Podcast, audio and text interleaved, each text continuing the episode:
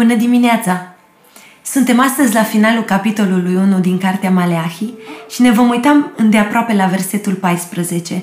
Vom face și o mică recapitulare a întregului capitol.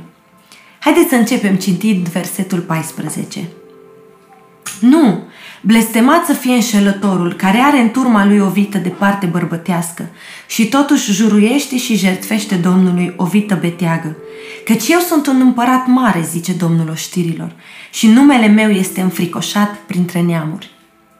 Am văzut în versetele dinainte cum preoții au avut parte de mustrarea lui Dumnezeu pentru jertfele și atitudinile pe care le aveau față de el. Dar vedem aici clar că nu doar ei erau cei care îi aduceau Domnului jertfe pângărite – Dumnezeu vine și printr-un exemplu adresează închinarea celor din popor și vrea să îi conștientizeze de rezultatul pe care îl aveau jertfele pe care ei îl aduceau. El descrie un închinător care făcuse o juruință voluntară înaintea lui Dumnezeu și promisese că dacă îl va izbăvi sau dacă îi va asculta rugăciunea, îi va aduce o anumită jertfă. Însă odată ce Dumnezeu l-a ascultat și i-a ascultat rugăciunea, el nu i-a adus jertfa promisă, ci în locul ei vine cu o jertfă mai puțin costisitoare și de calitate inferioară, una care era inacceptabilă conform legii. Ceea ce închinătorul nu realiza era că o astfel de jertfă atrăgea blestemul lui Dumnezeu asupra lui. Blestemul venea în urma faptului că el încălca juruința pe care o făcuse în mod voluntar, dorind să obțină favorul lui Iahve. Cel afectat de blestem nu era doar cel care făcuse juruința, ci și cel care oferea jertfa înaintea lui Dumnezeu, adică preotul care sacrifica animalul. Pentru că preotul avea responsabilitatea să verifice dacă jertfa era una excelentă. Acceptând să aducă astfel de jertfe din partea poporului, preoții promovau un standard greșit al închinării. Ei eșuau astfel în a învăța poporul cum să fie pe placul lui Dumnezeu și cum să beneficieze prin jertfele lor de binecuvântarea lui. Era responsabilitatea lor să învețe aceste lucruri. Poate că pentru noi o jertfă de felul acesta să aibă ca și rezultat blestemul sună șocant, dar lucrul acesta era în conformitate cu legământul în care poporul era cu Dumnezeu. Dumnezeu le vorbise când a făcut legământ cu ei și le-a pus, le-a pus înainte o alegere în Deuteronom, capitolul 29 și 30. El le-a spus așa, Iau astăzi cerul și pământul, martor împotriva voastră, că ți-am pus înainte viața și moartea, binecuvântarea și blestemul. Alege viața ca să trăiești, tu și sămânța ta, iubind pe Domnul Dumnezeul tău ascultând de glasul lui și lipindu-te de el, căci de aceasta atârnă viața ta și lungimea zilelor tale și numai așa vei putea locui în țara pe care a jurat Domnul că o va da părinților tăi, lui Avram, Isaac și Iacov. Cu alte cuvinte, Dumnezeu le vorbise și le spusese că ascultarea lor va rodi binecuvântare și neascultarea va avea parte de blestem.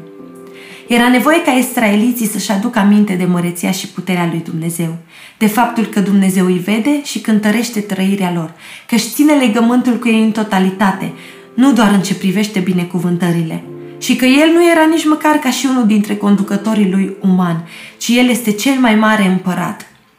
El vine și le amintește că numele său este de temut și că deși ei nu-i arată teama și respectul pe care se cuvine, lucrul acesta se întâmplă și se va întâmpla între neamuri. Vedem astfel în întreg capitolul un Dumnezeu de aproape, un Dumnezeu care vede, care ia aminte, care cântărește și răsplătește trăirea înaintea Lui în acord cu felul în care este ea. Îl vedem apropiindu-se în dragoste de aleșii săi pe care îi iubește, pentru a-i îndrepta și a-i conștientiza de lucrurile care îi desparte de el și chemându-i să-și ridice standardele trăirilor pentru a-i fi pe plac și a-i căpăta binecuvântarea. De la început, din versetul 1, Dumnezeu vine și își declară dragostea pentru poporul lui. Le aduce aminte că sunt ai săi, aleși și reprezentanța ai lui între neamuri. Îi cheamă să-l privească ca și tată și să-l cinstească, să-l recunoască ca și stăpân și să se teamă de el. Le revelează cum arată închinarea în ochii lui și cum ar trebui de fapt să arate ea. Le dovedește că îi vede, că îi aude și că nu-i nepăsător. Și cu fiecare mustrare pe care el le aduce, caută să îi îndrepte. pentru că El este un împărat mare și vrednic ca ei să trăiască în acord cu voia Lui, dar și ca astfel ei să poată avea parte de binecuvântarea legământului pe care o așteptau într-un mod greșit trăind în felul în care trăiau pe atunci. Cât de trist ar fi fost ca Dumnezeu să nu le vorbească, ci să-i lase să trăiască cum vor, să nu caute să-i aducă mai aproape de El. Asta ar fi arătat că El este un Dumnezeu distant și nepăsător. Dar Dumnezeu nu este așa. Îl vedem aici clar pe Dumnezeu, ca și Tatăl care vede nascuns și răsplătește. Îl vedem pe Dumnezeu care își iubește poporul și care atunci când sunt lucruri care ne despart de El, vine să le îndrepte. Vine să ne îndrepte pe noi și să îndepărteze aceste lucruri. Îl putem cunoaște în acest capitol din Maleahi pe Dumnezeul care mustră și inima din spatele mustrărilor sale. Privind la felul în care Dumnezeu tratează păcatul în viața israeliților, putem fi siguri că El nu va rămâne nepăsător la păcatele din viețile noastre. Este o cinste atunci când Dumnezeu ne vorbește. Să nu uităm că El este împăratul întregului pământ. Chiar și atunci când El vine să ne mustre, El face lucrul acesta din dragostea Lui pentru noi și pentru numele Său. Vă chem astăzi să privim mustrarea lui Dumnezeu așa cum este ea, ca pe ceva sănătos și pozitiv, de care fiecare avem nevoie pentru a trăi pe placul lui. Atunci când îi înțelegem dragostea, îi vom primi ușor mustrarea. Și cu fiecare mustrare la care ne vom pleca urechea, vom fi mai aproape de Dumnezeu. Cuvântul spune că va veni vremea când oamenii vor dori să audă doar lucrurile care le gâdilă urechile. Noi nu vrem să fim astfel de oameni. Da, Dumnezeu vine adesea să ne încurajeze și să ne ridice, dar vedem clar din cartea Maleahi felul în care El lucrează cu poporul său, cu cei ce sunt în legământ cu El, așa cum suntem și noi astăzi.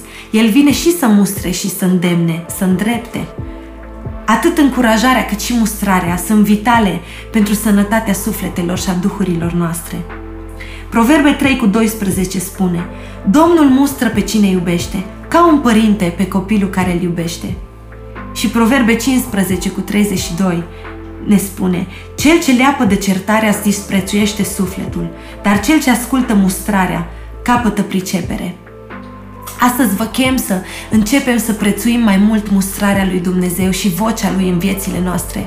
Chiar faptul că Dumnezeu ne vorbește, fie prin cuvânt, fie prin oameni, fie prin diferite moduri în care El alege să ne vorbească, arată dragostea Lui pentru noi, arată că El nu este distant, nici nepăsător, ci este un Dumnezeu de aproape, arată că El vede și ia aminte la trăirea noastră, lucru care este glorios, care ar trebui să producă uimire în ființele noastre. Și vă chem să fim acei oameni care prețuim vocea lui Dumnezeu, indiferent ce lucru vine El să ne spună, aceia care recunoaștem că orice cuvânt din partea Lui, chiar și mustrările Lui, îi arată dragostea. Haideți să ne rugăm împreună ca urechile noastre să fie deschise la mustrarea lui Dumnezeu și vocea lui să pătrundă adânc în sufletele noastre ori de câte ori ne răsună în urechi. Doamne, îți mulțumim că Tu nu ești un Dumnezeu distant sau nepăsător, ci ești Dumnezeul care ne aude, care ne vede și îți pasă de trăirea noastră înaintea Ta, atât de mult încât atunci când sunt lucruri care ne îndepărtează de Tine, Tu vii să ne îndrepți. Doamne, vrem să fim oameni care prețuim vocea Ta, de aceea te rugăm ca ori de câte ori umblăm în lucruri care nu sunt pe placul Tău, vino și conștientizează-ne prin Duhul Tău. Doamne, dă-ne o inimă înțeleaptă care iubește mustrarea Ta și lasă-ne să-ți vedem dragostea în spatele oricărui cuvânt pe care ni-l vorbești. În numele Lui Isus. Amin.